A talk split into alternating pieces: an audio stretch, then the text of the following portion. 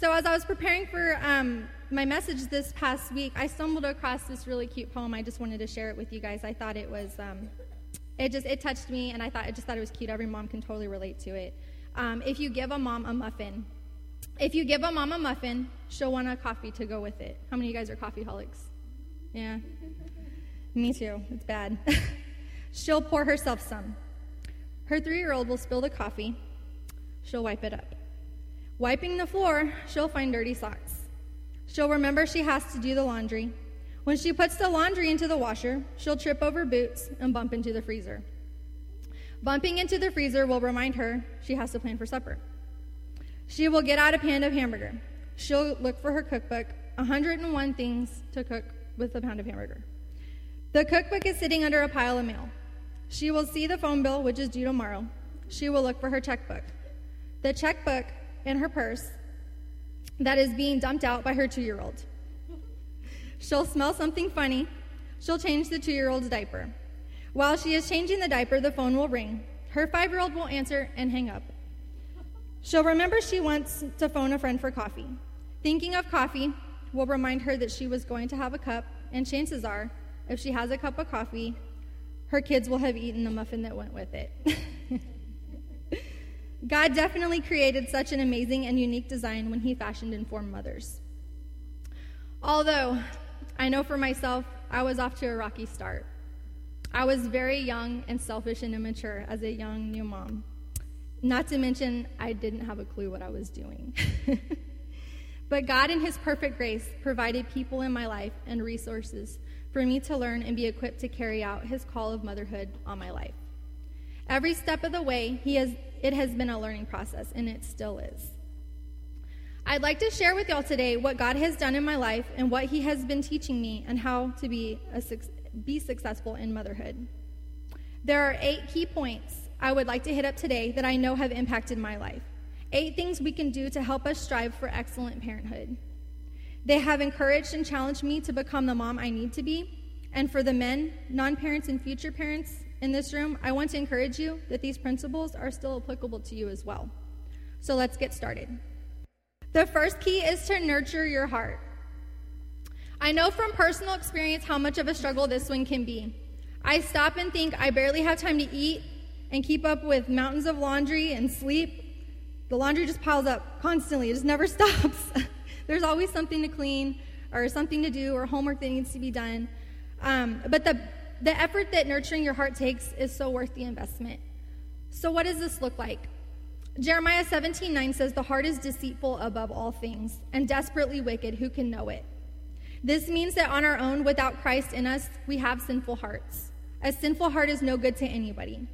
That's why Proverbs 4:23 says, "Guard your heart above all else, for it determines the course of your life."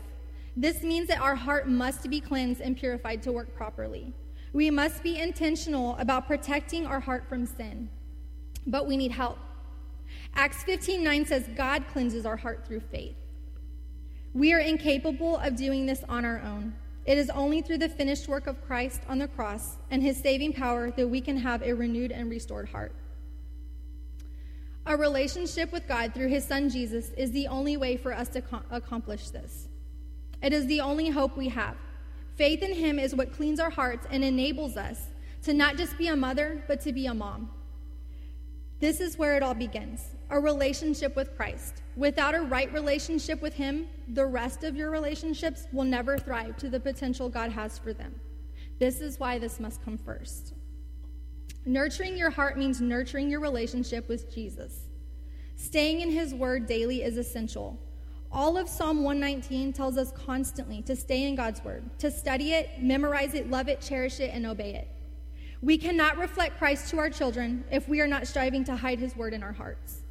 Devotionals and Christian literature are great supplemental reading, but let's be careful not to replace the Bible with these. God's Word is the only book that was written by the breath of God, under the inspiration of the Holy Spirit, that is living and active and is sharp enough to have the ability to pierce our soul and spirit to expose the thoughts and innermost intentions of the heart. It will convict and challenge me and you and teach us how to be better. I know there is not a mom in this room that doesn't want to be the best mom she can for her child. God has provided us with every piece of information we need to be just that. Use it. Use good Christian books as well, just use the Bible as your primary source. Throughout our time this morning, I will reference Jim and Elizabeth George often. Their book, A Mom After God's Own Heart, has greatly influenced me and the way I raise my children. She says the degree of our spiritual strength will be in direct proportion to the time we spend in God's Word. I'm going to repeat that because it took me a couple times before I, it sunk into my brain. She says the, de- the degree of our spiritual strength will be in direct proportion to the time we spend in God's Word. So if you're tired, weary, lost, ask yourself are you nurturing your heart? You see, we cannot effectively impart, effectively impart to our children what we do not possess ourselves. We simply cannot give them something that we do not have. How many of us know the common quote, do as I say and not as I do? I think we all know that's ridiculous. Our children are watching everything we do. It is our God given responsibility to lead them by example. So meditate on His word daily, memorize it, hide it in your heart, and apply it to your life. Apply it to your parenting. Allow the power of prayer and scripture to shape and mold you to be a light for your kids. Nurture your heart. The second key is to teach your children God's word. Deuteronomy 6 and 6, 6 and 7. And you must commit yourselves wholeheartedly to these commands that I am giving you today. Repeat them again and again to your children. Talk about them when you are at home and when you are on the road, when you are going to bed, and when you are getting up. I cannot stress the importance of this enough. I am a direct result of this very concept. My mom is here this morning, and I'm probably going to embarrass her just a little bit. I was blessed enough to grow up with a grandmother and a mom after God's own heart myself. Standing here as an adult with this background, although my life isn't perfect and I am not perfect, I am thankful that I know where my hope comes from. It comes from the Lord. I'm standing here today to preach the good news of the gospel of Jesus because of my mom's faithful obedience to commit herself wholeheartedly to the commands of God and to repeat them to her children and to talk about them at home and on the road when we were going to bed and we were, when we were getting up. You see, most kids growing up had um, Barney and Batman. My brother and I had VeggieTales and Bibleman. Most families played Monopoly. Our family played Bible Monopoly. Most kids at bedtime were read nursery rhymes. We were read a children's Bible. Uh, most kids in the car and the radio listened to Hot Z95 and C101. We listened to DC Talk and Newsboys, and that was edgy for our family. So that might sound really nerdy, especially to those of you who grew up unchurched. But the reality is that kids need to be taught God's word in order to resist temptation, to withstand trials and tribulations this world gives them, to know where to turn for comfort and guidance, and also so they can know how to parent your future grandchildren. As Christ followers, we should have an urgency stirring up inside us to instill Jesus into others, especially to the ones we love most. I remember as a young mother, with each of my children, even as infants, reading the scriptures. I would sing them to Ryan as a lullaby. By the time Zachary was born, I was so in love with God's word that I read scripture to him as soon as I gave birth to him in the hospital. Psalm 103 was the first words he heard coming into this world. Skylar was in the NICU for nine days when she was born, so each day Felix and I would read to her through her incubator, setting that foundation as early as possible because of the importance. Even infants can recognize their mother's voice, and the words we speak to them are powerful. Maybe some of you have had children that are already grown up. Maybe they have, sta- they have strayed or just aren't connected to God at all. I want to encourage you that it's never too late. There's no perfect parent, and we all make mistakes. But that's the beauty of the gospel that despite our failures, God can still do a good work in and through us, and whatever your story looks like, God can redeem you and use it for His glory. So press on and keep praying for your lost children. Never give up. Keep leading by example and trust God. Isaiah 55:11 tells us, "When we send out his word, it always produces fruit, and it will accomplish all God wants it to, and it will prosper everywhere he sends it." The third key is to talk to your children about God. Church, this is something that should come natural to us as Christians. It's human nature to talk about what we love.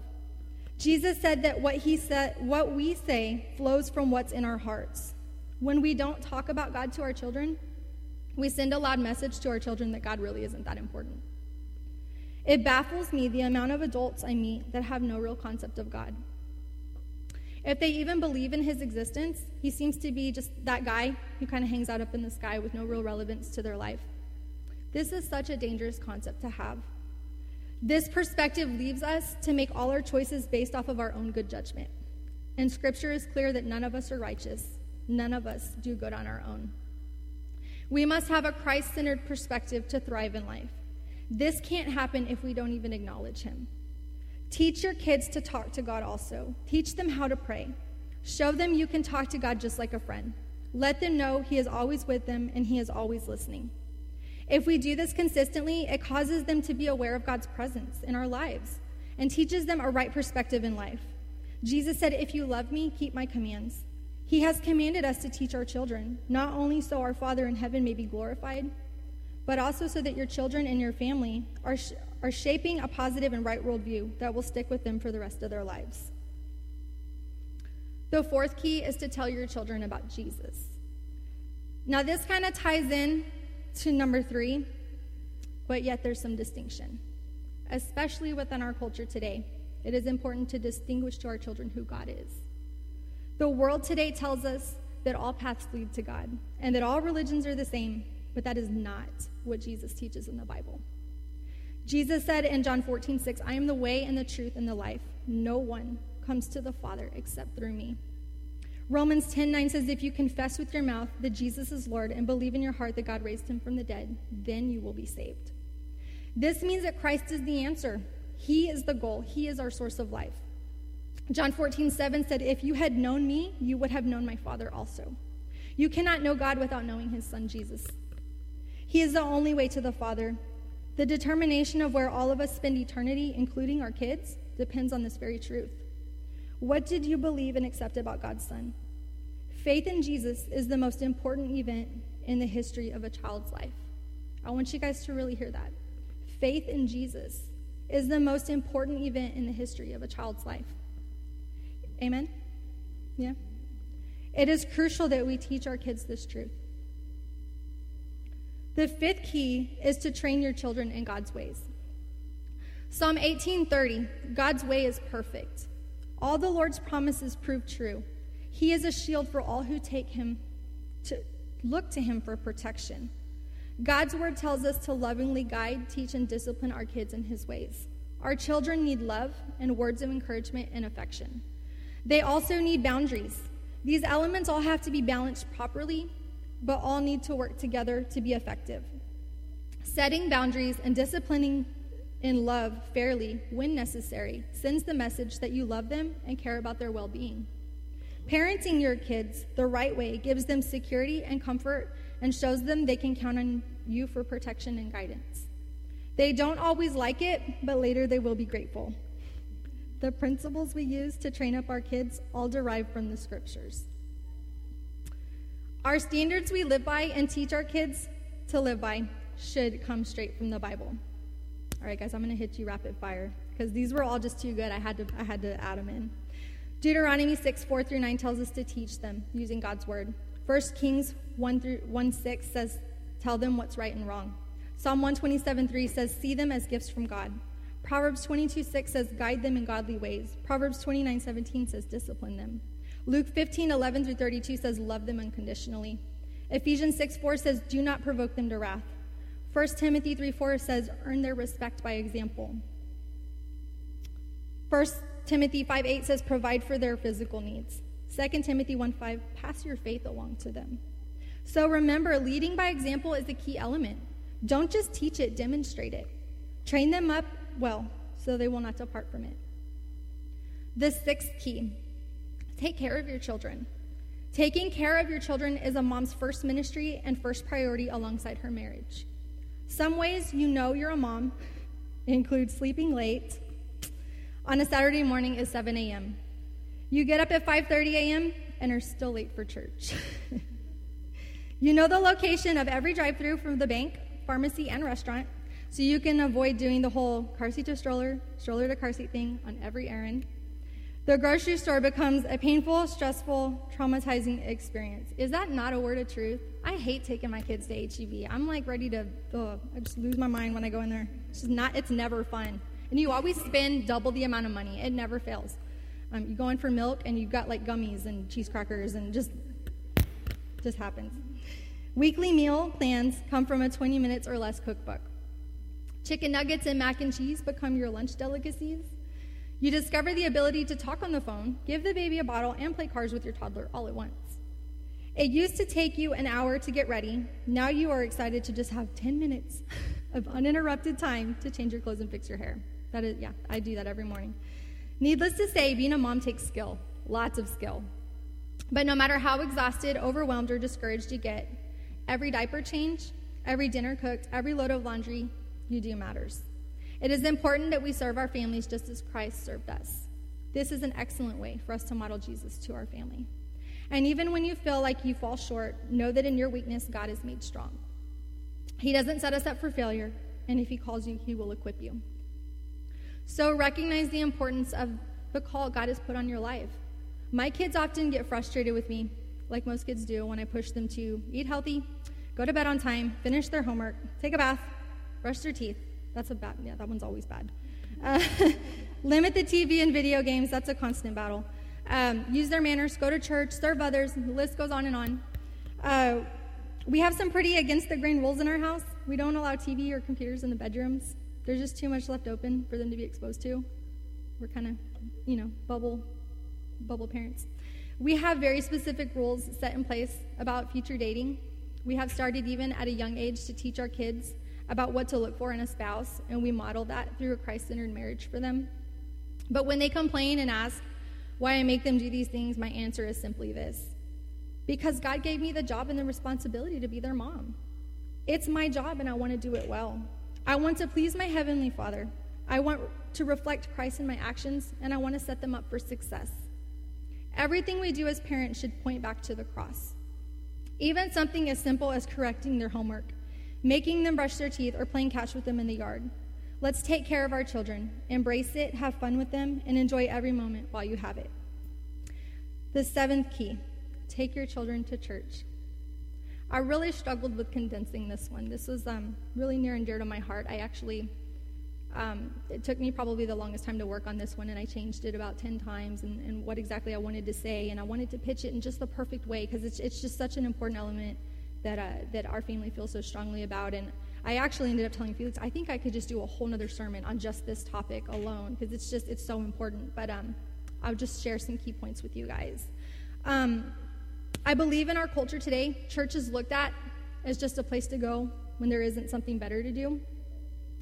Or people think, oh, I'll just go when I feel like it. It's never a top priority in most average families nowadays. But let me ask you if church wasn't that important, why did Christ give himself up for it? Why did the apostles endure persecution and ridicule and torture and even death for the church? Scripture teaches us that Mary and Joseph took Jesus to church. Jesus also said to bring the little ones to him. As Pastor Felix often says, one day your best excuse will be your worst mistake. We tend to allow distractions from life to justify putting church attendance on the back burner. While working and family time should be a top priority, it is arrogant of us to basically tell God those things are more important than Him.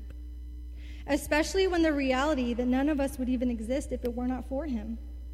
So, for the creation to say to the Creator, sorry, I have better or more important things to do, just seems ironic. And we don't realize what we miss out on. If you are not fully surrendering to the will of God in your life, you are not living life to the fullest. Hebrews 10 24 and 25 commands us to not neglect meeting together. Why is this so important? It strengthens and empowers us through fellowship with those who have a like minded faith. It challenges us to grow in Christ. It provides us encouragement, accountability, and discipleship that we all need in order to become better Christ followers. John Wesley said this There is nothing more unchristian than a solitary Christian. I know that I would not be the mom I am today if it would not have been for the women in my extended church family that God used to impact my life so greatly. Women that were experienced and loved the Lord, that poured into me and taught me how to communicate, how to discipline, how to disciple my children. Each of us need that. We need a support system. None of us were meant to carry life's burdens alone. Scripture tells us to bear in one another's burdens. It tells us to share and encourage and equip one another. Church is more than just a place to go every now and then when it's convenient for you. God designed biblical community to be a lifestyle, to be a family that is there for one another. The church was, was created to equip the people of God for the mission of God. I'm going to say that again. The church was created to equip the people of God for the mission of God. So let your church come alongside you and help raise your kids up. If us as parents don't teach our kids consistency and dedication to church attendance, they will likely never see the importance of it. And they too will be robbed of the joy and blessing that God has designed church to be. The eighth and final key talk to God about our kids. Philippians 4 6 says, Don't worry about anything. Instead, pray about everything. Tell God what you need and thank Him for all He has done. Obviously, it's natural to worry about our children. We all do it. We all do. to hope and desire good things for them. But one of the best ways to help them succeed is to pray for God to work in their life. Pray for their salvation, for their protection, for their relationships. Pray for their purity. Preach purity. We're not taught to we don't we don't live by the standards of the world. We we go by what God's word says and we challenge our kids to stay pure. Um, pray for their future spouse and their purity. Um, pray for their future in general. God is faithful and He hears the prayers of the righteous. There isn't anyone else who can pray for a child like their mama. James 5:16 The prayer of a righteous person is powerful and effective. As moms, we work so hard to give our kids the brightest future possible. Amen. Who, who knows that's true? Don't we? We work so hard every day to give them the best, give them better than what we had, right? But sometimes the best thing we can do for them is to just be faithfully on our knees, asking God to do what only He can do for our kids. So, wrapping this up, let's recap what God has revealed to us this morning. I know everybody's ready for lunch, so. Number one, take time to nurture your heart. Number two, teach your children God's word. Number three, talk to your children about God and teach them to pray. Number four, tell your children about Jesus. Number five, train your children in God's ways. Number six, take care of your children. Number seven, take your children to church. Number eight, talk to God about your children. Motherhood is one of the hardest jobs in the world. It takes constant sacrifice and dedication, but the reward of the end result is worth far more. I'm going to end with this. We're going to watch a video and get the Kleenex out because it's bad. Um, let's bow our heads and go to the Lord in prayer. God, thank you so much for today. Thank you for mothers. Um, Lord, you, you just design and fashion and orchestrate everything so perfectly in this world that you created, in the design of family, in the design of a mother and a father, which um, every child needs. Lord, we, we thank you for your guidance. We thank you for your presence in our lives. Um, and we just pray, Lord, that uh, everybody here will learn to nurture their heart, to surrender their hearts to you, Lord, so that they can be the parents and the individuals and the disciples that they need to be for your glory, Father. In Jesus' name we pray. Amen.